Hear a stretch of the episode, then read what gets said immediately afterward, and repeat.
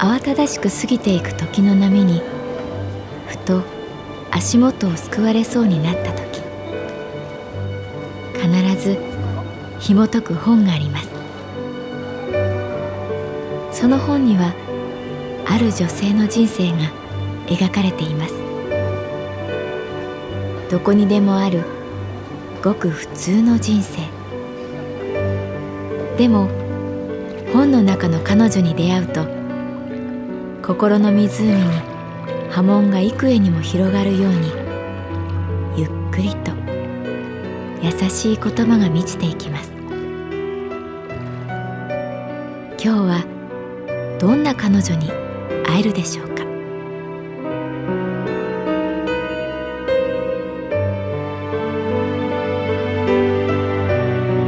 サウンドライブラリー。世界に一つだけの本。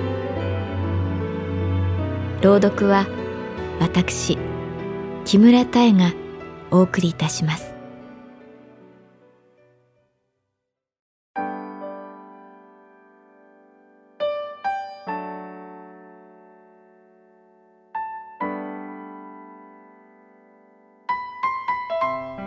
私の名前は月原かな子。39歳。旅行会社に勤めている。人生は思い出作りだと思う。必ず人は終わりを迎える。それだけは誰も抗うことができない。大金持ちでもそうでなくても。つまり人生は負けゲーム。ラストはみんな同じ。ただ唯一勝てる場合があると思う。それは思い出。まさに亡くなろうとしている時キラキラした記憶を持っている人はきっと勝者だ。そして思い出は伝わり波及する。亡くなった後も人々の心に残り続けることができる。これは時間に勝ったということ。期限を超えたということ。こんなふうに考えるようになったのは父が亡くなってからだ。その体験は私に無情不条理虚しさを教えた。でもいくら時間が経っても父がそばにいる感覚が薄れることはない。一緒に行ったお蕎麦屋さんに行けば思い出しガニ股で歩く人の後ろ姿にハッとする。深夜帰宅すると誰かの声がする。ドアの鍵閉まっている。恐る恐るドアを開ける。電気は真っ暗。でも声がする。やがてその主が分かった。ラジオだった。いきなりラジオがついていた。ああ土が来たんだなと瞬時に思う。私は極めて霊感に疎いけれどその時は根拠のない自信があった。何かを伝えに父が来た。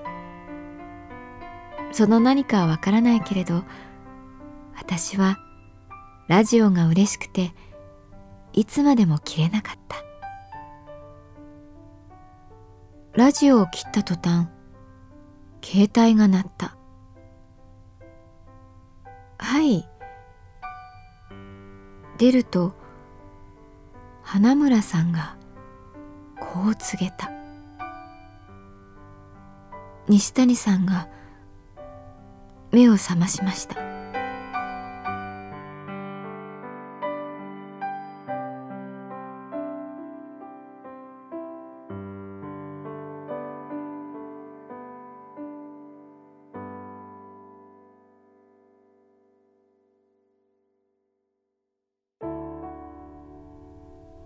西谷宗太郎さんはかつて我が神保町支店の常連さん。編集の仕事をしていて世界中を飛び回っている。私は西谷さんが好きだった。今は自分の気持ちがわからなくなっている。その西谷さんが取材中ギリシャの海で事故に遭った。乗っていた船が転覆しなんとか助かったものの意識がなかった。ギリシャの病院に入院。西谷さんの会社で彼のサポートをしている花村さんはかつて「私は西谷さんが好きです」と私に宣戦布告してきた人。西谷さんの意識が戻った。花村さんの「目を覚ましました」という言い方が気になった。国際電話。現地にいる花村さんからさらに詳しいメールが入った。月原様。西谷さんは元気です。最初は点滴だけでしたが今朝はパンを少しとスープを飲みました。起き上がることもできます。驚異的な回復力だとお医者さんも驚いています。思いのほか早く日本に帰れるかもしれません。ただ一つ気になるのは西谷さん記憶に一部障害があり私のことが誰なのかわかりません。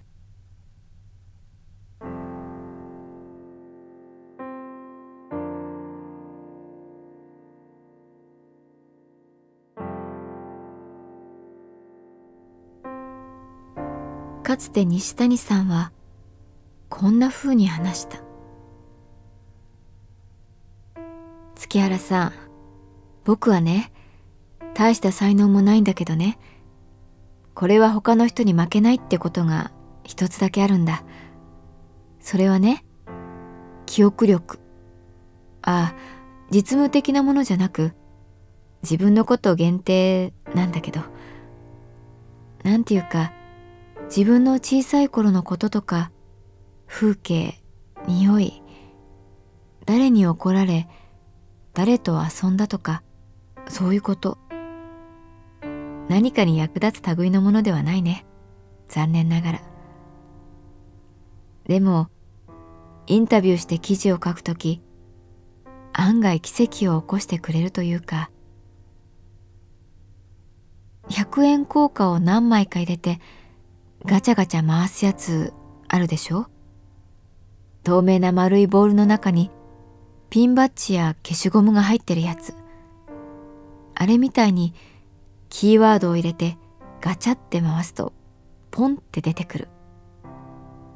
この間もねある気難しい作曲家をインタビューしている時に小さい頃の音楽の授業で何を歌ったか音楽室の窓から何が見えたかとか思い出した。その作曲家の作品も授業で習った。ただ習った事実を話すんじゃなくその時の情感や情景を伝えるとねその作曲家の口が急に滑らかになって今まで聞いたことがなかった幼少時代の体験を引き出すことができたんだ。土の下の根っこはさみんなつながってる。それはきっと思い出っていう根っこだと僕は思う。思い出には共感が宿るんだ。全然違う人間の全然違う土地での全然違う体験がなんかふわっとしたものでつながる時がある。僕の根っこは幸いしっかりしてるみたいで月原さん。結局自分が持っているカードでしか戦えないんだ。西谷さんの記憶がベートーベンが聴覚を奪われたようにモネが視力を失いかけたようになぜ秀でたものから損なわれていくんだろう。遠い空の下回復を祈るしかなかった。また花村さんからメールが来た。月原様私自身この現実をうまく支えきれずこうして月原さんにメールを書くことで自分を保っているのかもしれません。西谷さんは元気です。顔色も良くなりましたし昨べはコーンポタージュを飲んで美味しいと笑いました。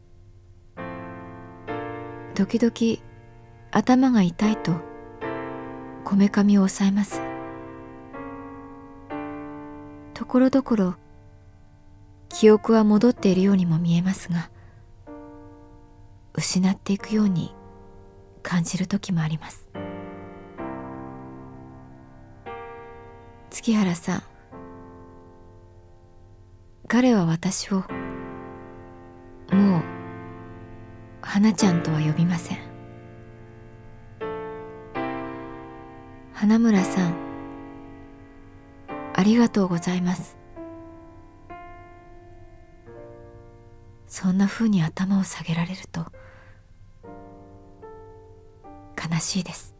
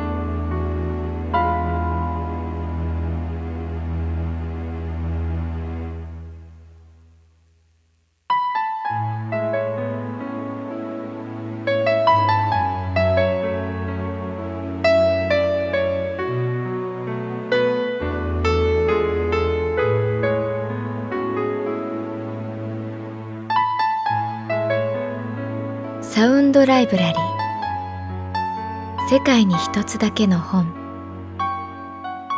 作。北坂雅人。演出。高橋智彦。朗読は私木村多江でお送りいたしました。